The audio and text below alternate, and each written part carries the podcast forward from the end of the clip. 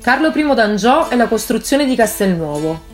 Uomo di carattere, forte e determinato, nacque a Parigi il 21 marzo del 1226, ultimo dei sette figli di re Luigi VIII di Francia, detto il Leone, e Bianca di Castiglia. Il 31 gennaio 1246, ad Aix, Carlo sposò Beatrice di Provenza, gettando così le basi della sua futura potenza.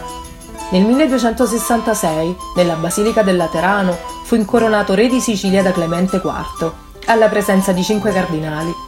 Carlo, non fidandosi della nobiltà del regno, dopo averne affidato la gestione a nuovi funzionari, per lo più stranieri, impose ai nuovi sudditi un governo dispotico e totalitario e impose nuovi prelievi fiscali per mantenere il grande apparato militare ed amministrativo angioino.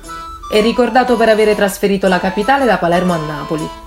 Le cariche che aveva acquisito, infatti, erano più facilmente gestibili da Napoli, città che aveva grande importanza nel campo marittimo e commerciale.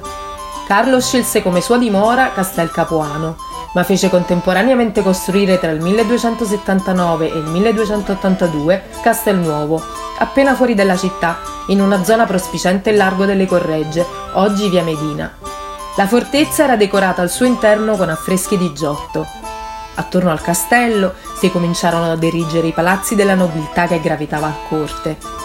In realtà durante il suo regno vennero comunque eretti anche altri monumenti come il Maschio Angioino, il Duomo, la chiesa di Santa Chiara, Castel Sant'Elmo e Castel dell'Ovo.